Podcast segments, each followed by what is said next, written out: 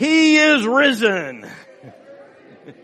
what a great privilege today to be able to come and celebrate the resurrection in person today. I think probably all of us remember last year where we were on Easter morning and it wasn't for most of us inside a church, but I'm thankful we're able to do that this morning. Amen. Give God a hand.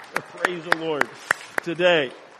Uh, Resurrection Day is a day that we celebrate the greatest victory, the greatest news in all of human history, in fact, in all of universal history. This is the day that the power of sin and death and hell were finally broken, finally defeated, and it pushed the reset button for everything in the universe. What a great day. We celebrate that this morning. So if you have your Bibles, I'm going to invite you to open them now to Matthew chapter 28.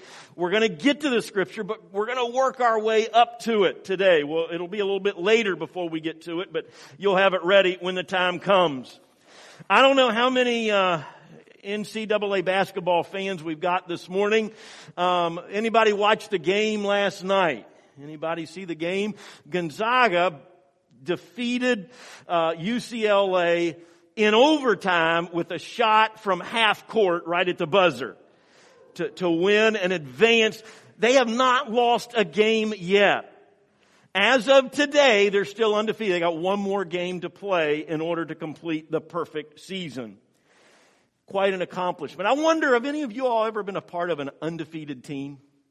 Undefeated anything at, at, any time. And I see a couple of hands out there. Congratulations to you all.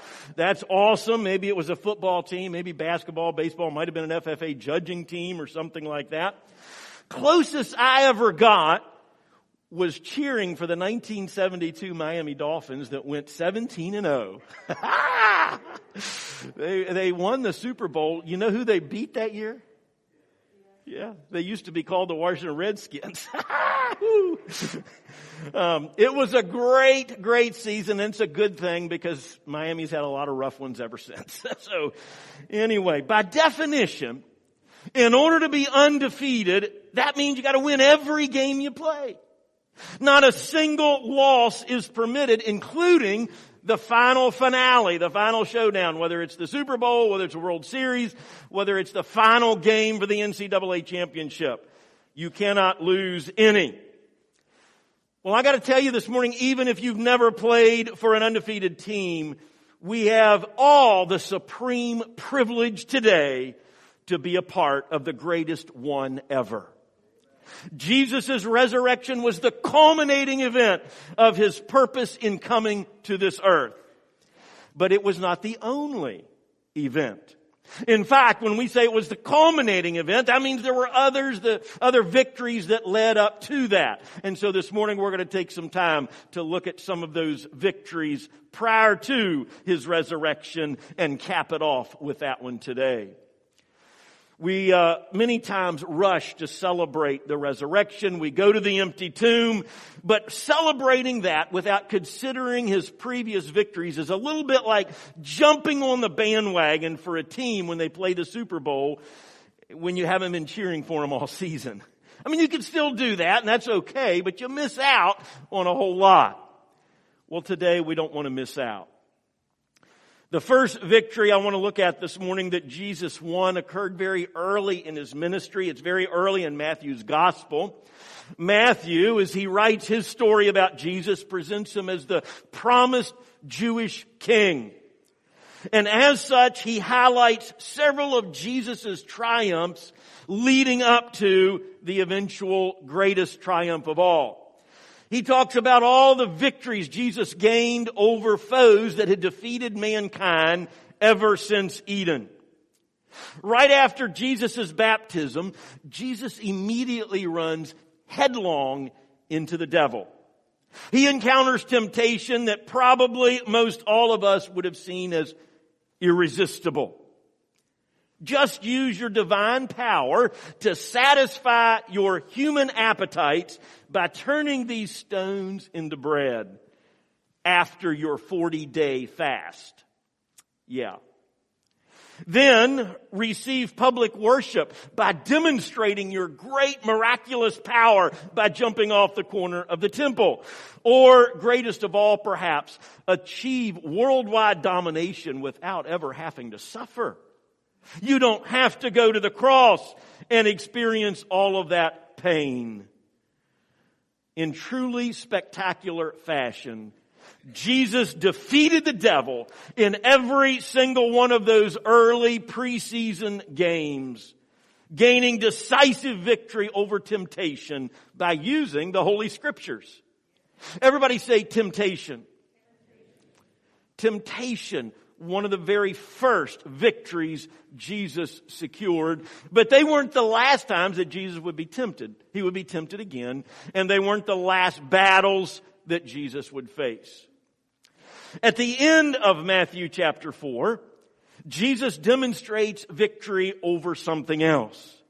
He demonstrates victory over sickness and suffering by healing, it says, all of those who were ill with various diseases, those with severe pain, those with seizures, paralytics, and many more.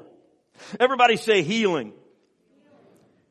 You talk about major victories. How awesome is that? Amen?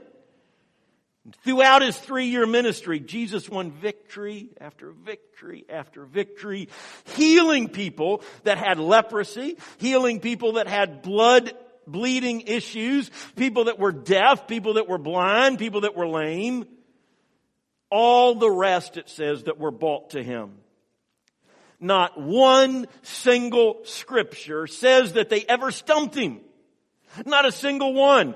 Every single time they brought somebody to Jesus, he healed them. Not once did they bring him one that he couldn't get the victory from. And so praise God this morning for Jesus' victory over suffering. Amen? Praise God for that. Another one of Jesus' victories occurred in connection with the physical healing. It's later on in Matthew chapter 9, but we have an abbreviated story there of a man that is paralyzed. His friends bring him to Jesus by cutting a hole in the roof and letting him down in front of Jesus. When Jesus tells this man that his sins are forgiven, those players on the other team accuse Jesus of breaking the rules. They accuse him of blaspheming and doing something that only God can do. Uh, yeah, that should have been a clue. Demonstrating his superiority over all aspects of the game, verse number four says, knowing their thoughts, Jesus said, your sins are forgiven.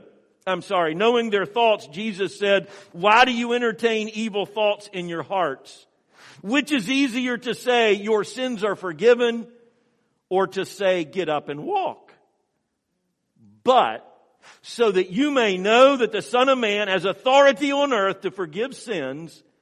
Then he said to the paralytic, Get up, take your mat, and go home. And the man got up and went home. Amen? Victory, boom. Verse number eight finishes it up. It says, When the crowd saw this, they were filled with awe and they praised God who had given such authority, such victory to man. Everybody say forgiveness. Victory over sin, as well as victory over suffering. How can you argue with success like that? And the folks in the stands, the crowds, they were amazed at Jesus' ability to avoid a sack scamper into the end zone and score double the points by being able to do both of these things. But notice in particular Jesus' authority over sin.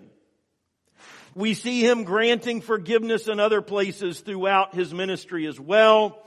You see, God, his heavenly father, had placed all things in his hands, including the authority to heal bodies and restore souls by forgiving our sins. Backing up one chapter earlier in Matthew 8, There was a furious storm that blew up on the Sea of Galilee. Remember that? Jesus speaks to the wind and the waves and they grow calm. Everybody say weather. Jesus demonstrated his victory, his authority over weather. Later on, he would literally walk on top of the water. He would curse a fig tree that would die overnight. And then he would ride a donkey that had never been ridden before. Not only does Jesus have spiritual authority in the areas of temptation and in forgiveness, not only does he have physical authority to be able to heal people, he also has authority over creation. Everything in create. No other person had ever done any of those individual things before, much less all of them together. So Jesus continues to rack up victory after victory after victory. His win column is full. His loss column is empty. You would think that people would be drawn to a record like that. You would think they would be drawn to a champion and to share his success, and, and many people do. But others who have other loyalties are determined to defeat him, no matter the cost. But wait, as the My Pillow guy says, there's more. In Matthew chapter 8, as well as several other places throughout the gospel, Jesus is seen casting out demons. Everybody say demons. People who were tormented.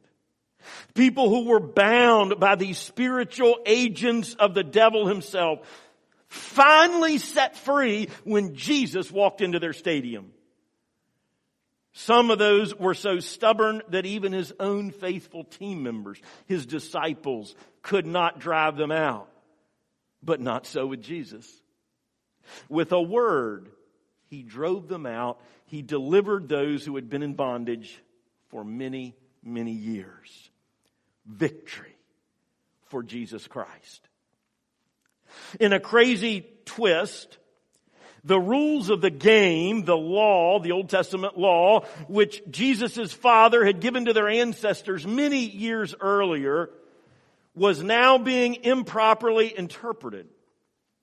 Instead of blessing the people so that they could live holy and righteous and joy-filled lives, they were burdened with these minute additions that were added on to the nth degree. It began to affect every single area of life, even to the point of not being able to heal somebody on a Sabbath day. What? Are you kidding me? But that's what they said. Even to the point of letting their own team members get by with horrible penalties because of technicalities while ruthlessly torturing those that were not on their team.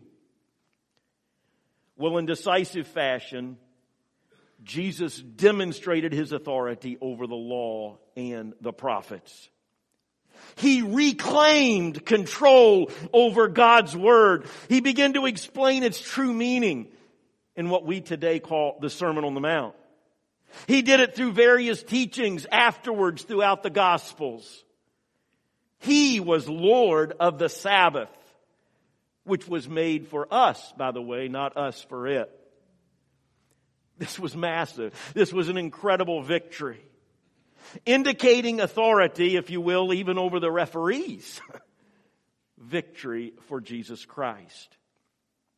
Intellectually, Jesus was also racking up the wins. With simple, down to earth parables, straightforward interpretations, his teaching was plain.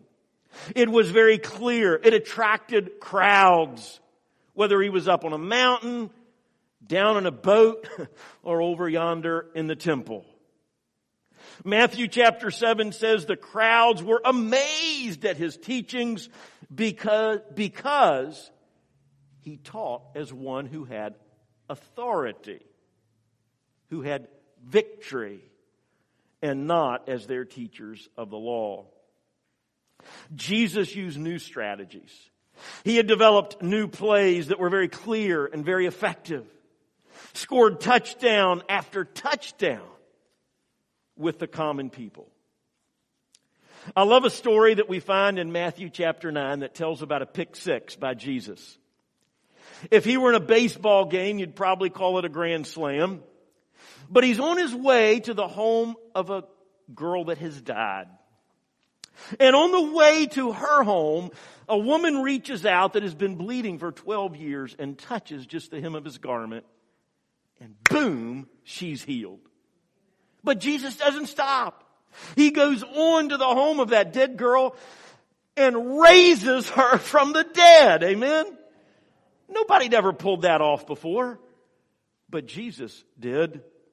Later on in his ministry, he would call Lazarus out of his tomb after he had been there, not just for a couple of hours, but for four days. Clearly, Jesus is in a league by himself. He is scoring victory after victory. He is undefeated. But raising Lazarus perhaps went a bit too far. I don't know what's going on there. Um, I don't think it's mine. I'm not hitting it or anything. But anyway, um, raising Lazarus seemed to have gone a bit too far. It became widely known what he had done. It became spread around very quickly. As often happen in sports, whenever you have an undefeated record, your opponents mark you, don't they? You get a target on your back. Who can defeat the undefeated? Can conquer the unconquered? And so it was with Jesus. After raising Lazarus, Jesus' opponents not only wanted to kill Jesus, they also wanted to kill Lazarus to get rid of the evidence. Instead of yielding to the obviously superior champion, they were determined to knock him off somehow. The Jewish leaders were used to getting all the attention. They were used to receiving all of the applause from the stands. But they realized now their audience was switching loyalties as they begin to flock to Jesus Christ. Those in the stands begin to wear Jesus jerseys. They begin to sport his colors instead of theirs. After several decisive triumphs, we find them looking for some way to kill Jesus, some way to end his title run. During the week of the final showdown,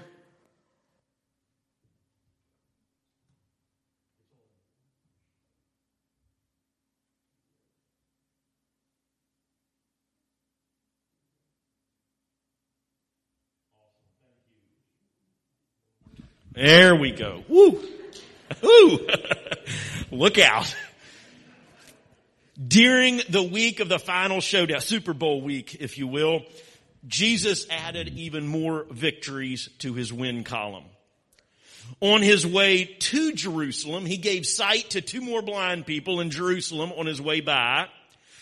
As we already mentioned, he demonstrated authority even over animals when he rode a donkey that had been unbroken. The next day, he demonstrated his authority in the temple complex by throwing out the merchants and all the money changers. He notched yet another win when his opponents tried to trap him with a question about taxes. Should we pay him or not? What did he say? Give to Caesar what is Caesar's. Give to God what is God. Boom, another victory. He continued to teach important lessons. He even demonstrated his knowledge of the distant future by making prophecies about his return, about the end of the world when the final trophies would one day all be handed out. But then, but then on Thursday evening, it looked as if the enemy was mounting a comeback. They drafted somebody right out of Jesus' starting lineup and they paid him to throw the game. And for 40 cheap pieces of silver, Judas did exactly that. Jesus was arrested right out of his prayer time that night. He was drugged before five illegal and false trials, only to be found innocent at every single one of them and yet condemned anyway the tide was turning. The undefeated champion was finally on his heels, or so it seemed. The next morning, Friday morning, the official referee handed him over to be penalized. Not in an ordinary fashion, but to be beaten severely and repeatedly over and over again. To be whipped and then to be crucified. And so by nine o'clock that morning, they nailed him to a wooden cross. By three o'clock that afternoon, it looked as if the unbeaten one had been soundly and roundly defeated as he took his last breath. The sky that he controlled turned black. The earth that he made shook as all of creation convulsed with the death of its creator. They put him in a borrowed tomb. They made it as secure as they knew how. And my friends, they knew how. Big rock in front of it, put a Roman seal on it that nobody dare break, and then post a couple of mighty Roman guards in front of it. They knew how. This defeat was going to be secured and documented for all the ages. There wasn't going to be any cheating. There's not going to be a pulling something out at the last minute. It looked as if the season had finally come to an end with Jesus' decisive defeat. but now, but Sunday morning, if you are able, I invite you to stand as we read about what happened that day. Matthew 28, I'm going to begin in verse number one. After the Sabbath, at dawn on the first day of the week, Mary Magdalene and the other Mary went to the tomb to look at the tomb. There was a violent earthquake for an angel of the Lord came down from heaven and going to the tomb, rolled back the stone and sat on it. His appearance was like lightning. His clothes were white as snow. The guards were so afraid of him that they shook and became like dead men. The angel said to the women, do not be afraid for I know that you're looking for Jesus who was crucified, past tense. He is not here. He has risen. then they said, uh, risen just as he said, come and see the place where he lay, past tense. Then go quickly and tell his disciples, he has risen from the dead and is going ahead of you into Galilee. There you will see him. Now I've told you. So the women hurried away from the tomb, afraid yet filled with joy, and ran to tell his disciples. Suddenly, Jesus met them.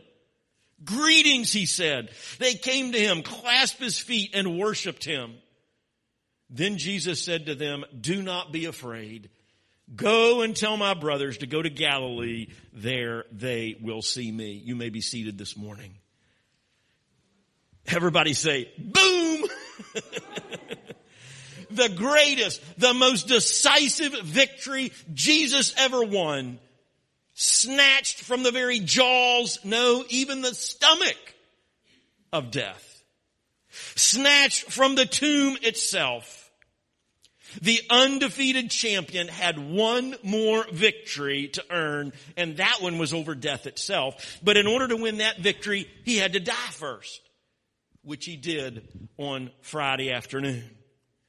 But on Sunday morning, he came back just as he promised. He is risen. There's an Old Testament story about a strong man named Samson who had some other weaknesses.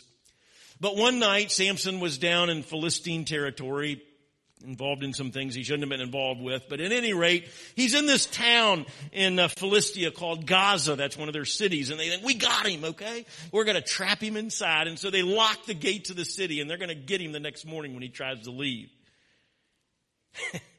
he gets up at midnight.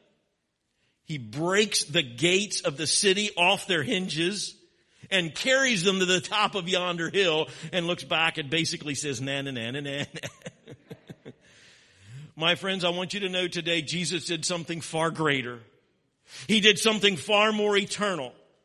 When he got up out of his tomb, when he walked past the linemen, the guards who were securing his tomb, and he charged into Hades, redeemed the souls of the dead at the price of his own blood, holding the gates of death, holding the gates of hell, and saying, na na na na na na.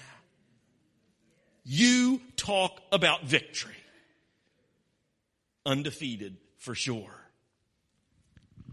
1 Corinthians 15 says the last enemy to be destroyed is death. And now he's done it. Later in that chapter, Paul writes, death has been swallowed up in victory. Where, O death, is your victory? Where, O grave, is your sting?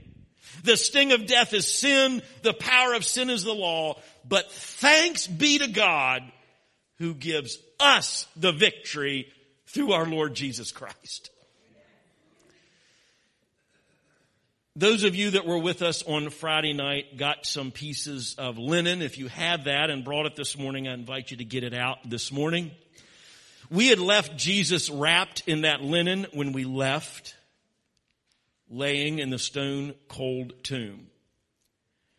But John tells us that when he and Peter arrived at the tomb on Sunday morning, the linen was empty, folded up, lying by itself. If you have your linen with you this morning, I want to invite you to wave it as a victory banner right now, celebrating Jesus, the risen victor. Amen? Amen. Go Jesus. Before we finish today, we got to do two other things.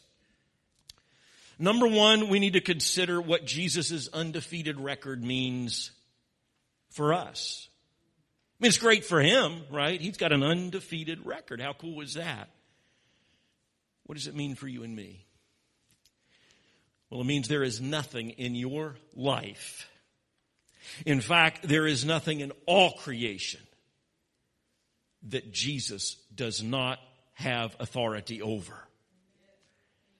That includes your own death. He may not always answer our prayers exactly as we would prefer. He may not always answer them exactly when we would prefer. But it's not because he can't. He can do anything. And so that means that in perfect wisdom, he has another plan, he has another purpose, he has another reason at work that may be hidden from us right now. But even when it seems that Satan has totally overwhelmed you, when it seems like you're totally defeated, Jesus is still able and will give you ultimate victory if you're on his team. Amen? Which brings us to our last point. Are you on his team? You see, because not everybody has signed up, believe it or not. Some people still resist him. There's only two teams. There's his and all of those who fight against him.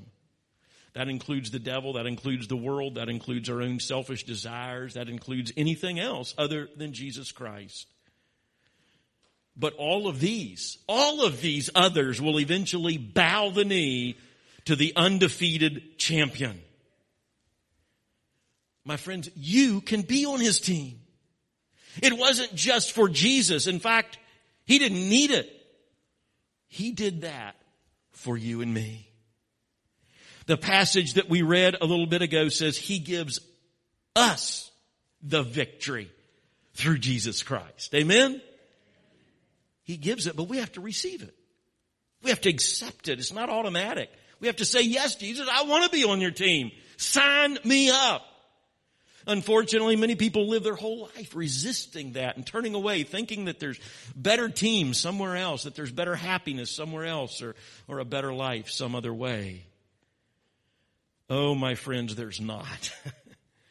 Nobody else has an undefeated record. Nobody else has the victory over death. There's a lot of other religions in this world. None of them have an undefeated champion. None of them have a risen savior. Only Christianity. Only Jesus has gained that victory. And so my friend, you can become his cheerleader today. You can become on his team. You can celebrate his resurrection, all of his other victories.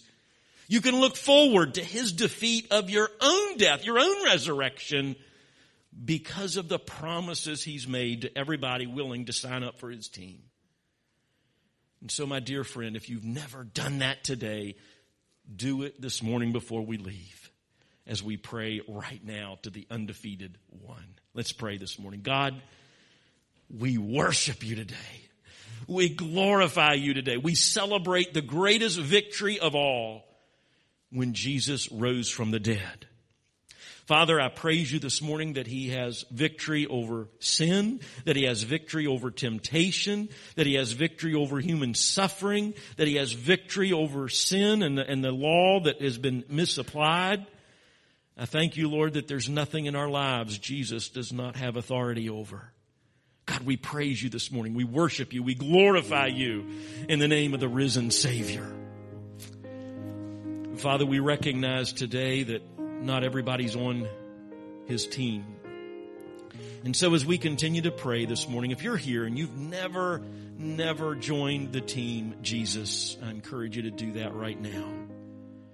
Simple to do. Just agree that you've sinned. No, you know, you have. We all have. That's not a surprise. Say, God, I'm, I've sinned and I'm sorry that I've sinned. I wished I hadn't.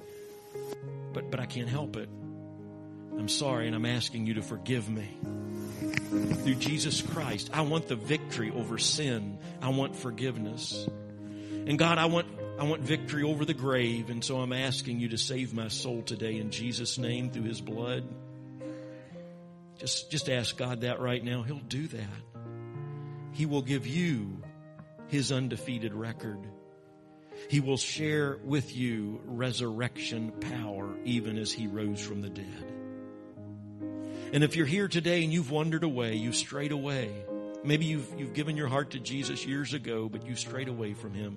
This morning, come back and say, God, I'm, I'm sorry I've been away. I, want to I want to be true and faithful. I want to be a, a, faithful team member, not one that only shows up in fair weather. I want to be dedicated and committed to you. God, we worship you. We praise you this morning for the undefeated champion. Lord, we love Jesus. We thank you so much. We love you through him. We invite you to continue to work in our hearts and lives. For we ask it all in the name of the one who defeated death, the undefeated champion of all.